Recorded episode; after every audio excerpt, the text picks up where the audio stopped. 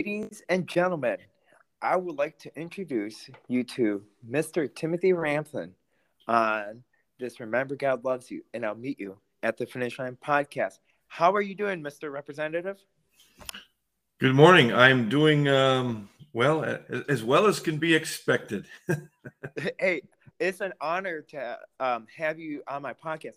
We have a lot to talk about. Number one, I have to congratulations on running a good race uh, for the governor's. Uh, to me, I personally think uh, the election was rigged, a little bit skewy. Uh, that's why I think. What is your thoughts?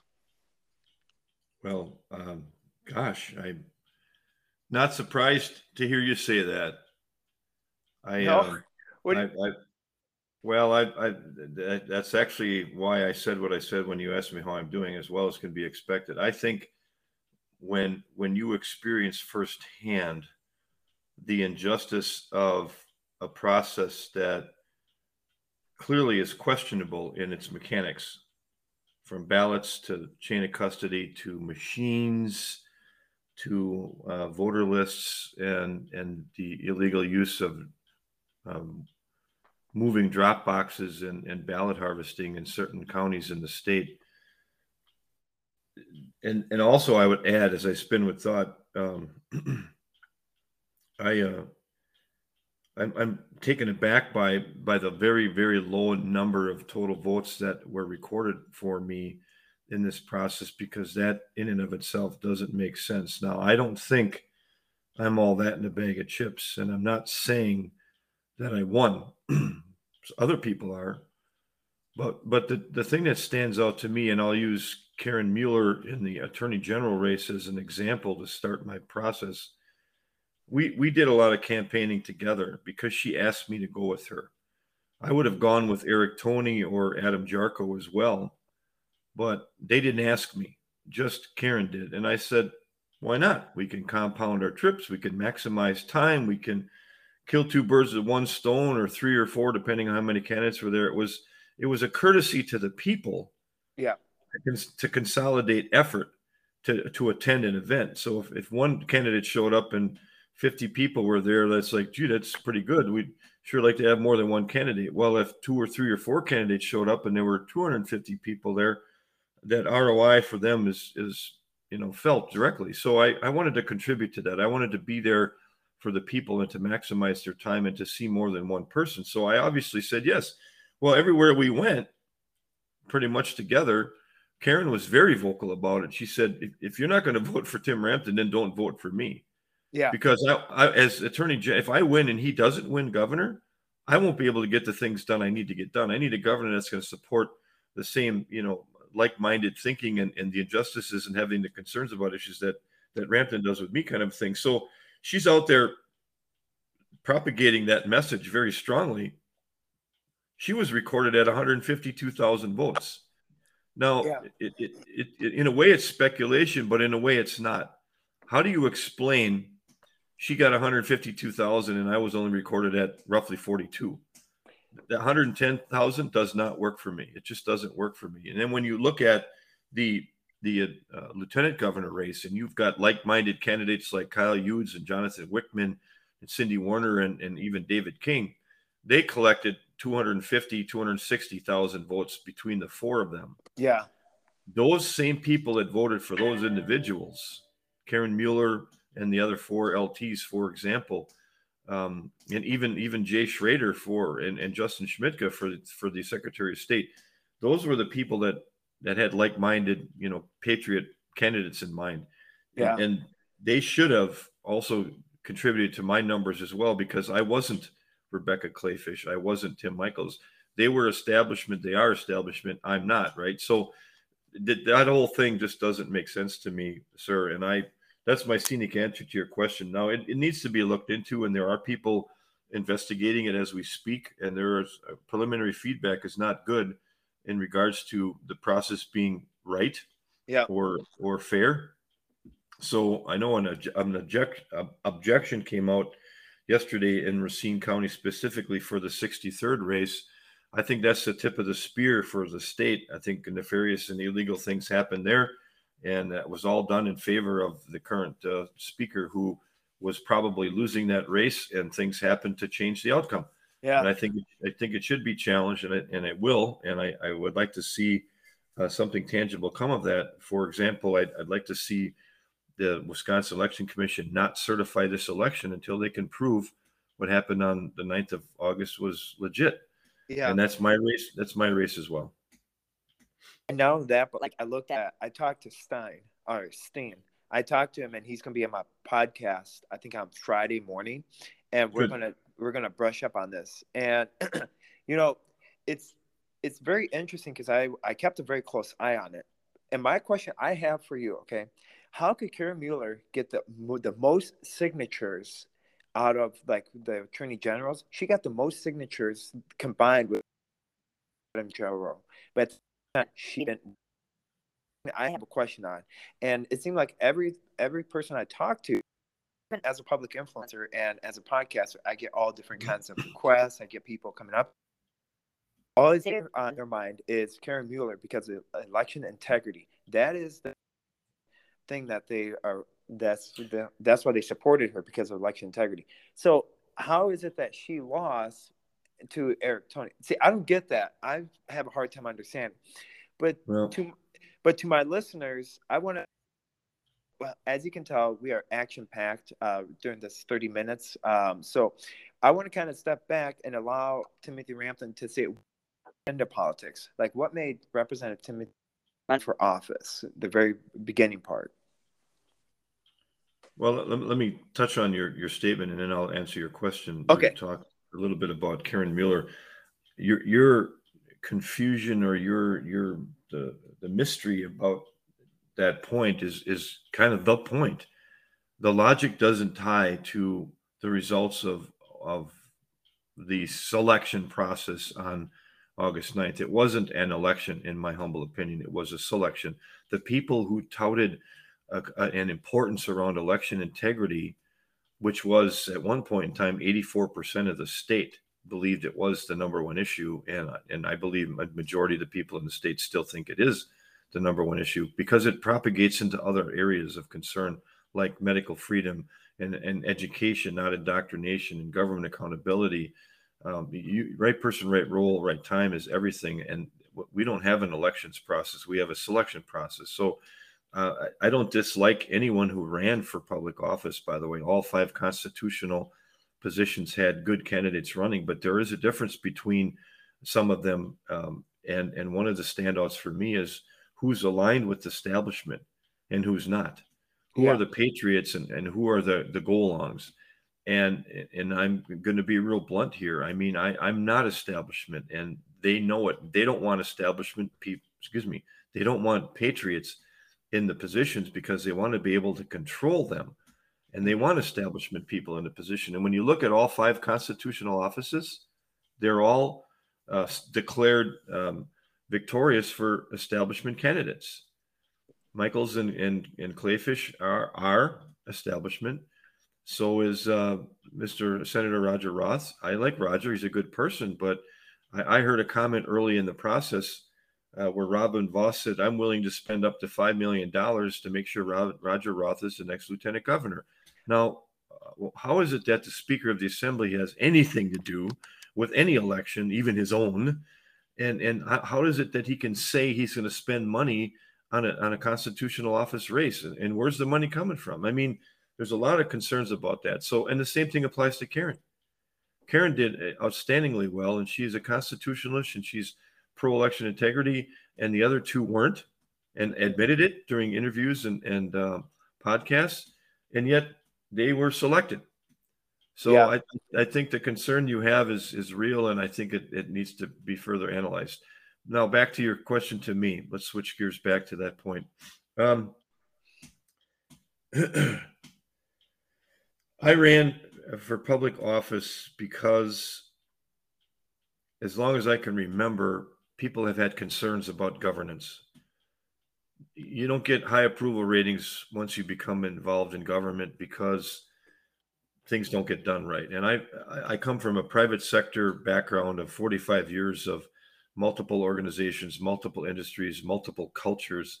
where I did just that. I got things done. I raised the bars of efficiency and execution, service delivery, and customer sat everywhere I went because I was dutifully obligated to serve and deliver to meet and exceed. That was my job. That was my job. And and I thought, well, I'm going to run for public office once. And I started at the school board level. And I I got into that. And of course, I was like contrary to everybody else. Everybody else is like, just say yes, just say yes, go along, get along, play nice in the sandbox, do what you're told. And I'm like, really? Go pound sand. I don't do that. Mm-hmm. I don't follow. I don't kiss butt. I don't drink Kool Aid. I don't serve anybody but the individuals who put me in the seat of responsibility to represent them. I am of, by, and for the people 24 7, 365. So at, even at the school board level, local stuff, where you've got seven people and, and you've got this this push for control and manipulation and script and go along, get along, and pay to play and whatever it takes to you know meet the the agenda of and in this case an administrator or perhaps even a board president and i don't i don't i didn't do that so did i cause uh, a little bit of a ripple when i got into government at the school board level absolutely and long story short we've evolved the process to be uh, probably one of the most efficient school boards in the state in my opinion not because i'm a member of it but because we cross T's, dot I's, and we do things as a body, and nobody tells anybody what to think and feel and how to vote. So I took that passion to the state level. And sadly, I found out very similar that the antics that occur at the state level, and I'm sure at the federal level and all other levels of governance, you get into these roles and you're expected to do a certain thing or be a certain person or or do a certain way. And I I was not willing to accept that. So I told him right off the bat, I am up by and for the people. I don't serve Madison. Madison serves me, and I'll work with Madison, but I don't work for Madison. And I've stood apart from others in that group. In fact, a majority, a vast majority of the members of legislature go along, get along, pay to play, and, and do what they're told and keep their heads down. And in doing so, they do not serve the people. They serve themselves and a few mm. members of the body, perhaps uh, for a per- perfect example, the speaker. He uses these people for his bidding, his yep. his agenda, and they allow him to get away with it. So I got two problems I've been working on here in the state, and I'll continue after January 3rd of 2023, because until 1259 I am a member of the state legislature. I'm a representative, and I will be until that time on that date. I'm going to make sure that we continue to push the envelope of um, responsibility upon the members to remind them what their dutiful obligation is, and that is to serve the people that put them in the seat, not Madison, not people down in the body, certain individuals like the speaker. They need to start serving the people that put them in the seat. Otherwise, they need to go. Now, we've had some individuals this current election that didn't get primaried, probably should have. We've got some people that have gotten through their primaries and now maybe they don't have a general, maybe they do, but they should win because they have Republican districts. They may be reelected by default, by by no, you know, hold your nose and and vote for the guy even though you don't want to. But you know, the alternative is worse, right? Yeah, it's an unfortunate, by the way, but that's how most people look at many of these seats. The, the, the person they got to pick, and the only person they get to pick from is the lesser of two evils. And that yeah. is really sad. That is really sad. I've never been a lesser of two evil. I've been a leader. I've been out there blazing trails and asking questions and raising the bar and going against the grain because that's what the job requires. And the sad thing for the people now is I won't be there to do that anymore after January 3rd of 2023. And because I didn't make it across the finish line for the primary for governor, I won't be eligible to perhaps be um, governor. Now, I'll digress for a moment to your listeners and tell you that um, maybe maybe I will be. And what I mean by that is, I ran for governor in the primary and I didn't get first place because it was selected, not elected. Right? I am eligible for having my name written in on the November ballot, and it will count. And I did that for two reasons people wanted me to be a write-in. Why? Because I want to vote for you, and I'm going to write your name in no matter what. Mm-hmm. And I thought, well, okay, um, hmm. It, well, it won't count. That's okay. I don't care. And I said, You're going to be a scatter vote. Well, okay, if I have to be a scatter vote, I'm not going to vote for in, in the other people because you're the one that, okay, okay, here's what I'll do then. I'll make myself eligible to receive write in votes so that if you do write my name in, it'll count. Mm-hmm. And I want to make something very clear at this moment. My action doesn't do anything to the party for or against. It's totally for the people who wanted me to have their vote count because they're going to vote for me no matter what. So if I wouldn't yeah. make myself writing eligible, they're still going to write my name in. That means the, they're not going to vote for the Republican nominee. They're not. Okay. So the damage is already done. They're they're doing what they want. All I'm doing is enabling their vote to count. So it's not like I'm swinging votes away from the party. Oh, Tim, you're going to cause Tony Evers to win because you've told your people to vote for. No, they're going to write my name in no matter what. I just wanted to, to their to their request to honor them to make it count. But here's the other thing I'll tell you publicly. I'm, I'm 50-50 right now on, on whether Mr. Michels will still be on the ballot on uh, November 8th. And I say that because, in my opinion, 100,000 more votes occurred for the governor's position on the ballot. 100,000 more votes for governor than for any other constitutional office, including Senator Ron Johnson. Senator Ron Johnson garnered 567,000 votes which if you would think about a Republican going to a ballot box, are they going to vote uh, for for United States Senator Ron Johnson? Most likely. Are they going yeah. to vote for one of the Republican candidates for governor? Most likely. Well, then how come there's 130,000 more votes for governor than there was for Ron Johnson? I believe the answer is because Democrats crossed over and voted for the governor because they wanted the weakest candidate to get into the position. And some people will say, well, Ramthun, you're the weakest candidate. You haven't been running for governor for four years like Kleefisch, and you don't have millions of dollars in your coffers from your company like Michels. The answer is I, I believe the conflicts of interest cause an individual to be the weakest candidate, and that would either be Rebecca Kleefisch or, or Tim Michels. So I believe that the Democrats, 100, 100,000 or so, maybe 110, 120,000, crossed over and voted for Republicans that they wanted to, to have win, in this case, the governor, because they want the weakest candidate to go against their Democrat uh, Governor Tony Evers. So, go ahead. Uh, so, uh, leading up question, uh, because we see the same thing happen in Georgia, where they think that Brian Kemp was the weakest candidate. That you had a huge thousands of Democrats that jumped over on the Republican and voted Republican ticket to yep. make sure that yep. uh, David Perdue, and that's how he lost so significantly. But at the same time, like what you said with Herschel Walker, um, so is that what and is that what you see? Is that do you think that Tim Michels is the weakest candidate, or what do you think? Well, one of the things that concerns me about Tim Michels, and I, I you got to know I like the guy. It's not that I don't like him. I, I like every, like I said earlier, I, I, have respect and admiration for anybody who throws their hat into a ring to run for any governance office. So it's not about uh, personal opinions about it's more about process for me. Yeah. And and the process the process around candidates should include quality. What's the what's the quality factors? What are their what are their capabilities? What's their character and characteristics like? What's their depth of experience?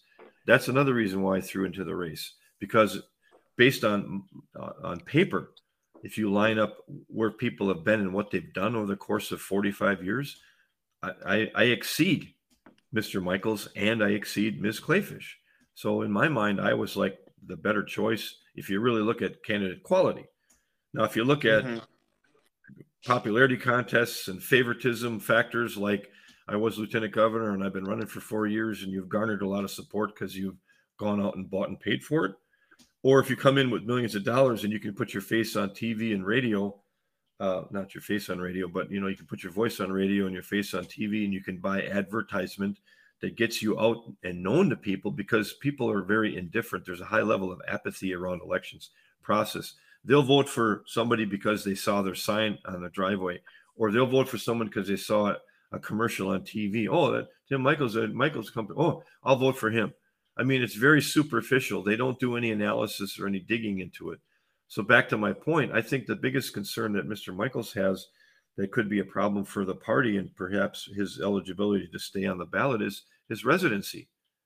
I believe the mm-hmm. Democrats are going to are they're going to challenge his residency and not being um, in Wisconsin. I don't know how it's going to fly, but uh, he you know he spent most of his life the last 13, 14 years in Connecticut, and so residency factors are a concern for him, and he may not be on the ballot in November. And if he isn't, I'm there to back up the party with my write-in candidacy. If yeah. he is, well then then then it'll play out the way it naturally will. People will vote for him because he's the one on the ballot. Maybe I'll get some write-ins, maybe I won't, but I don't believe what I ever get if he stays on the ballot will affect the outcome. So yeah. that's how I feel about that. Well, and and another interesting, you know, with the lieutenant governor, uh, with going back to the lieutenant governor thing, you know, tell you the truth, I thought uh, Robin make uh, Patrick Testin the good old boy club having him join the good old boy club by giving him five thousand dollars at the beginning of the year so he can keep all of his committees in, uh, so he can go out to lunch with Robin Vos. I really thought that Patrick Testin was going to be the poster boy of Robin Vos. You know, I mean, something about Patrick Testin that rubs me the wrong way. Just when I met with, when I keep him, keep on meeting with him, there's something that rubs me the wrong way. Where he does, he's a of the people. And I honestly think that he's a Democrat, but he puts an R in front of his name. What do you think? Well, I I'm intrigued by your statements about the individual. I I'd rather not go there. I, I don't think that's um, there's any merit in that at this point in time. Uh, I think initially there was the feeling that perhaps he was the one that was going to maybe get the nomination. I know at the GOP state convention on May 21st, which is a Saturday, the party didn't, um, he came in first, but they didn't endorse the position because ultimately, when it came down to first ballot votes for endorsement, second ballot votes for endorsement, the the non-endorsement vote got the most. You had to have 60% or more to get the endorsement.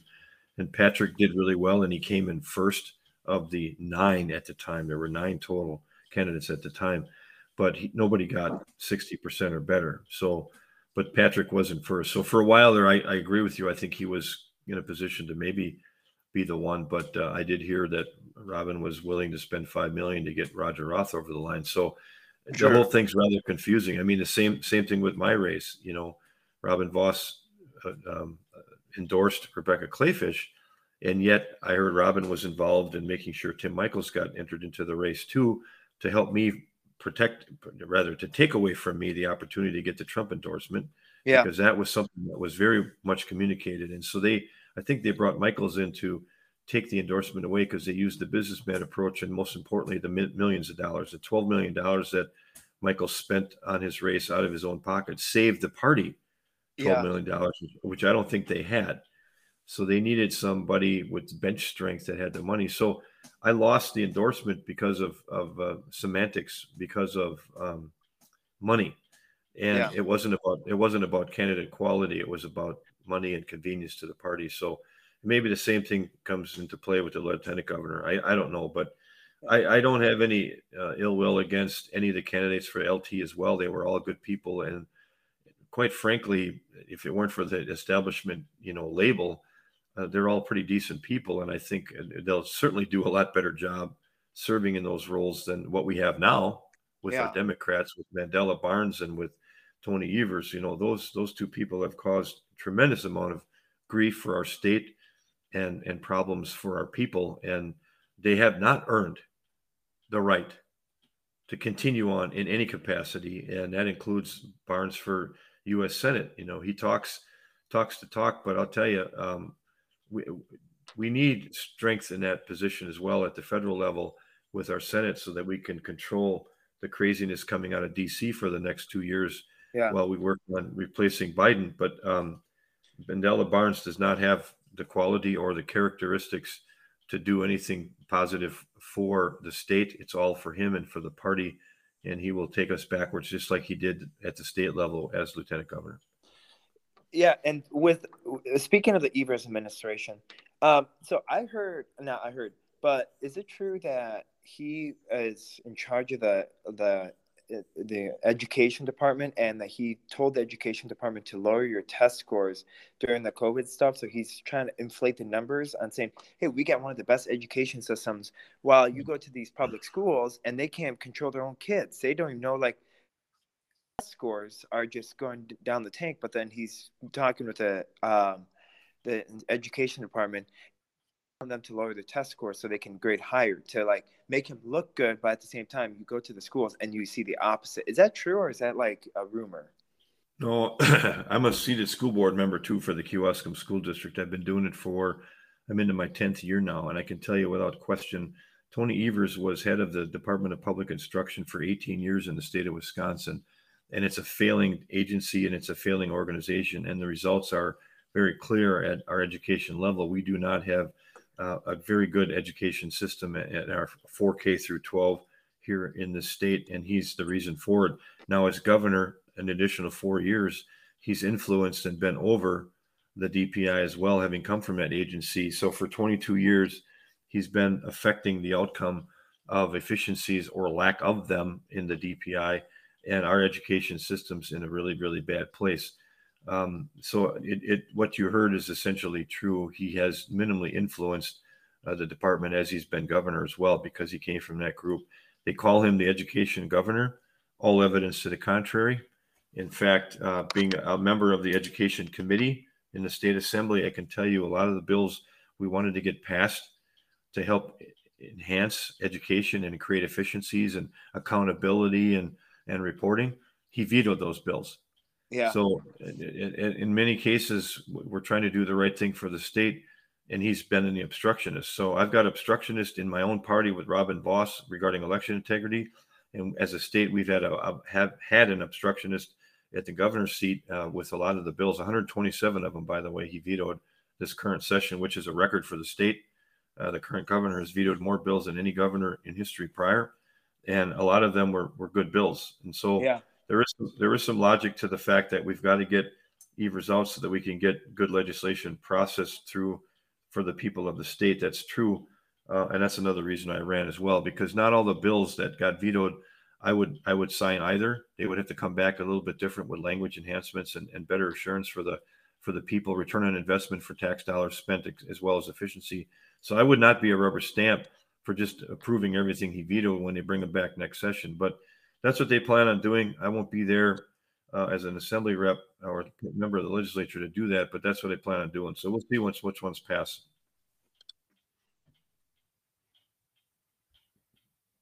Okay, you're there yet? Okay.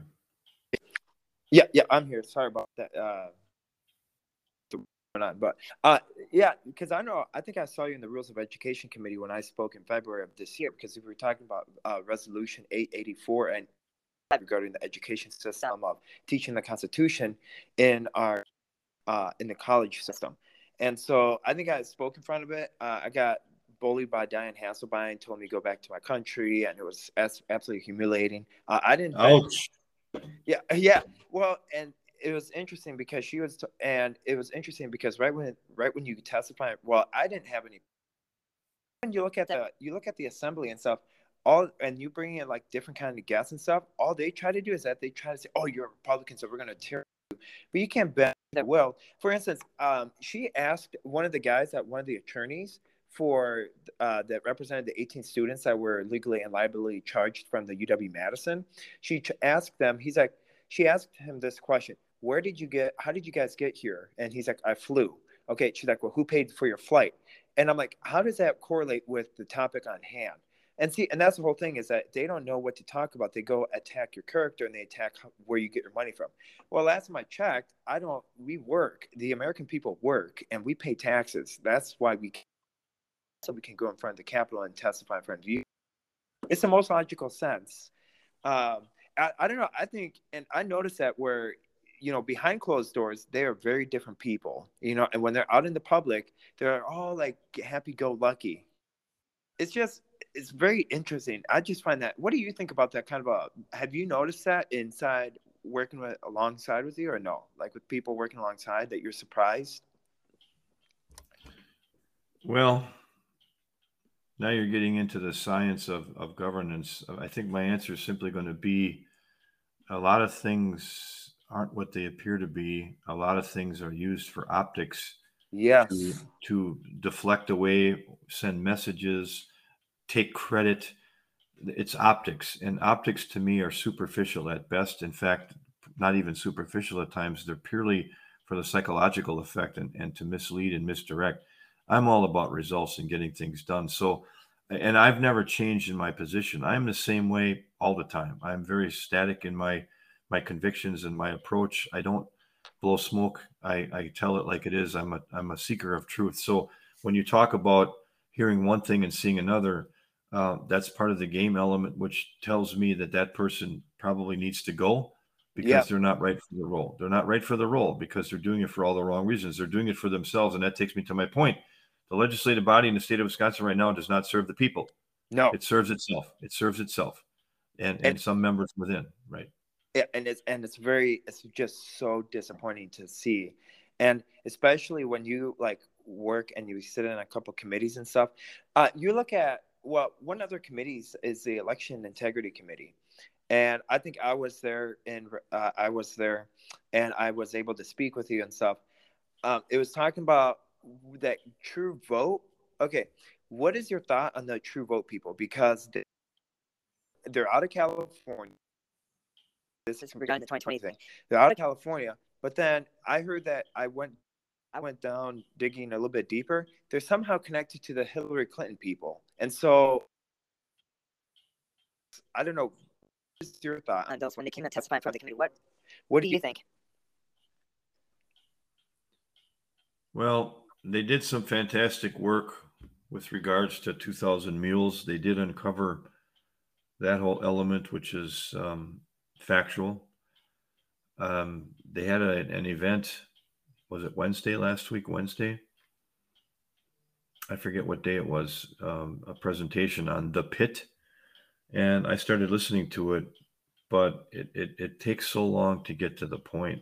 Mm-hmm. And I don't care for the I don't care for the theater of it. I don't care for all of the backstory and reporting. What matters is what's the bombshell? What's the smoking gun? What's the factual item that qualifies why I should be concerned about my elections? I didn't hear it, so I couldn't watch the whole thing. No, I have been approached that people said, well, should watch it. There is some good stuff in there. Um, I'm trying to get to your question with an answer. I, I, it, this is taking way too long. I know there's problems, at least that I have, in in the state of Wisconsin with obstruction.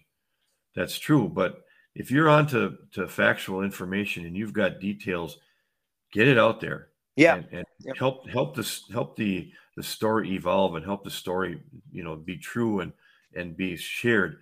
Don't hold back. And well, we got something, but we can't tell you now. Well, we'll tell you later, and then later comes along and you don't really hear what you were set to expect.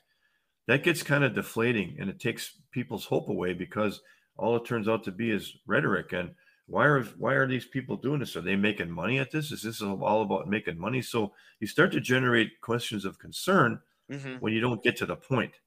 Yeah and that's that's why I, I didn't spend a whole lot of time watching True the Vote i think catherine and and um, um, greg are, are doing great work and uh, i want to see them continue but let's let's accelerate the messaging, ladies and gentlemen, and get to the point so we can realize if what you have to tell us is uh, worthy of, of, of merit or not, instead of this theater. You know. Yeah. Yeah. I, so that's that's my scenic answer to your question. Not to get theatrical, but well, no, you're good. Well, because even I noticed, and I'm like, okay, can they just get to the point? And it's frustrating because when you had a couple of the Democratic uh, assemblymen and women that asked, "Hey, do you know where the vote is? And do you know do you have the actual evidence?" Well, there and the whole thing is that you can't say, "Well, this individual, you know, they told us and stuff," and then they threw their ballots away well, you can't have that. I mean, I definitely can tell you not everybody throws their ballot away, but that's another factor is that if you're going to tell them like after the fact, I mean, for instance, multiple absentee ballots, like six or seven of them, I would want to keep all, all seven of them and I want to report it to either my county and say, hey, you guys made and then I still want to keep it. So when some this big thing arises, like 2020 did, I want to say, hey, I was I'm one of the individuals that got over seven ballots. Here you go. you know, or right. these drop boxes. You take a photo of it and then you submit it right away. See, instead of like, well, hearsay and like, you know, she said what she said. It's like that whole train and that phone call. And by the time you get to the point, you lost that individual, and that individual is like long gone. And like you said, it's a big theatrical. And I'm like, okay, after I lost, after I spoke with you, I said, okay, I don't think I understood a single thing what they said. They just talked around one big circle, and they pretty much made Gableman look pretty bad um, the Democrats did, and they pigeonholed him. And so did Janel Brandtjen. She did the same thing. Who I think she should be gone, but that's just me. I think she should be off the election committee. But what is your thoughts? Because I know you were there. What was your reaction of her asking those questions? Remind me who who answering what questions? Uh, Janel Brandtjen giving the questions to the True Vote people from the May twenty fourth meeting or March twenty fourth meeting. March twenty fourth of this year. Yeah. Yeah. Uh, that was a very peculiar event because at the very end, um, attorney by the name of James Bopp got up, and I think there was a plan to have Representative Tusler ask a question about the certification, which had nothing to do with the presentation that day, had nothing to do with the agenda. And in fact, I didn't see uh, Attorney James Bopp's name on the agenda as a presenter. He wasn't there representing True the Vote, although historically he had represented them. So I didn't know why he was there, other than perhaps a plant by Robin Vos, so that uh, another minion of Robin Vos, attorney, uh, excuse me, Representative Ron Tusler, would ask the question to fuel the fire of contention around uh, Bopp coming out to say, no, you can't decertify. Uh, I think that's what it was all for. It was an optic. It was a way to minimize and dis- dismiss the messaging that the committee was trying to do. So I think Janel got a little ambushed there. I don't know how she allowed for that guy to be allowed to speak, but it happened. Um, I thought there was going to be more to come out of that meeting at that time. So I don't remember the event positively. I remember it very negatively because yes. of the way it ended. And that's my answer to your question. Yeah, I was furious afterwards. Um, we're going to kind of conclude at the 40 mark. So we're going to get some extra time, just kind of talk about you know, uh, a little bit of your background. I so you go to a church, right? Lutheran church, yes. Okay, so what is your like um like just tell your uh, watered down testimony like what brought you to christ just like your watered down like in 30 30 second testimony well i've always been faithful to the lord. I think my born again day was august 14th of 2018 because long story short the lord told me to run again for the assembly, and I did, and told him I'd do it for him, and I would praise him every chance I got once I won, and he made sure I won, and so it was kind of like fulfillment of a promise, and I've always known the Lord mm-hmm. to be mm-hmm. real, but that day was uh, paramount for me. Um, I I wouldn't be where I am in anything in life if it weren't for the help of the Lord. So, yeah. Um, and I believe Jesus died for my sins and I'm saved. And it's my duty to do everything I can of, by, and for the Lord and the people 1.5 while I'm here. Yeah. I'm dutifully obligated to serve. So that's just, that's my answer to your question. I, I've been, but uh, I got to tell you this when I was 13, 14 years old, being Lutheran, um, baptized and raised, uh, you know, you got your catechism element, Sunday school, church. I mean, I was very involved at that age. Um, and the pastor came to me when I was 13, 14 years old and said, uh, you know, you're very studious in class. You ask a lot of great questions. It's obvious you, you're, you're into, you know, the Bible and you believe in the Lord. You, you, I'd like you to consider being a pastor. Oh, that's and cool.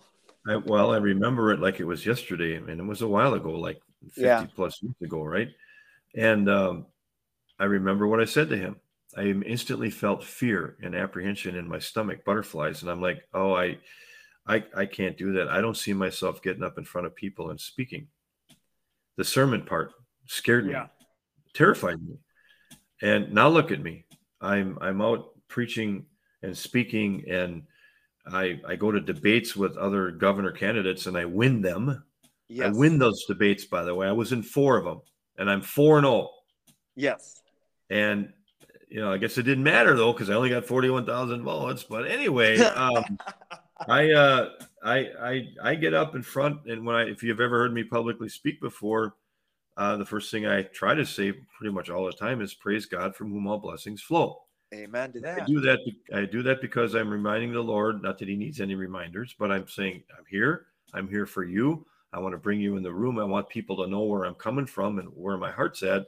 And so I praise the Lord before I begin to speak. And then when I start to speak, many times, if not all the time, I don't remember everything I said because yeah. it's usually not me talking. So you talk about, you know, my faith in the Lord and, and my spiritual values. He's got a hold of me big time, and I'm fine with that because I'm his servant anyway. So yes, and I work for him. So if he wants to use me as his vessel for anything and all things, physical or, or verbal or, or whatever, bring it on. I'm ready for it. So I've offered myself to the Lord, and as such, I give myself to the people, and I want to be of by and for them too. So anyway, that's my story. I'm sticking to it. Um, and I'm glad. I'm glad. I, when I walk on tough days, when I walk and there's footprints in the stand in the sand, they're not my steps either. No. So I'm good with it. So with this in mind, do you mind if we close in prayer? Uh, Absolutely. I would require yeah, that we close in prayer. You can't talk about the Lord and not thank Him for being here on this call. So let's let's pray for the Lord. Yes. Let's go for it. Oh, I, you're going to pray. Yeah. I'm going to give you the Okay. No, I'll, I'll, I'll I'll let you I'll let you lead. I spoke enough on this podcast. You you go ahead and run the point. Uh, okay. All right. Um, dear Heavenly Father, we thank you, Lord, for bringing us together. We thank you for allowing Representative Timothy Ramthun to be on this podcast. Just allow him to some and uh, about a wide variety of stuff about. We just pray for uh, his family, uh, that you may protect his family, God. His family. And we just pray that you can. Uh, uh, you have a path for him, Lord, and help him to like remember that you are you love him and that he is cherished and that he's a child of yours, oh Lord. We are sometimes we sometimes get confused with everything that's going on through the optics that we see, and we kind of get disheartened. But help us to remember that you know, help us not to focus on that. Help us to focus on you, oh Lord, and spreading your word to people.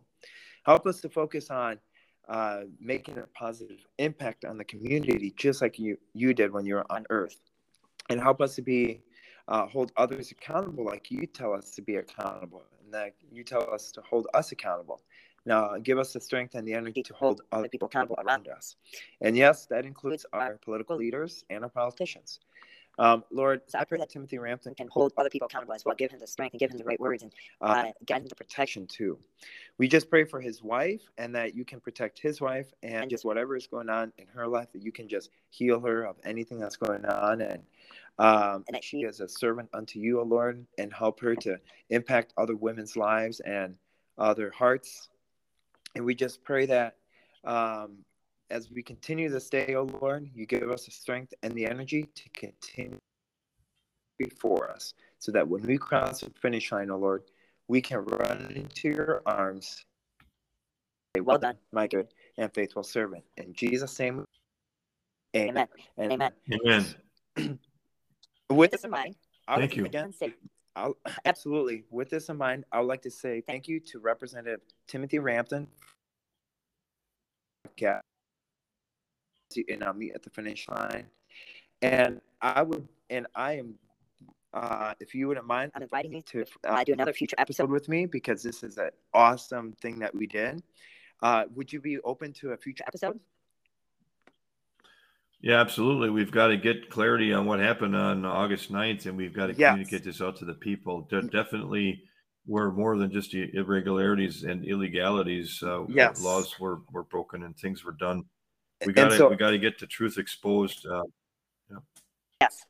So, I, am so I'm going to go, I'm going to allow you to be on my podcast to talk about sometime in September or even uh, yeah, sometime in September where we can figure out what happened on August 9th.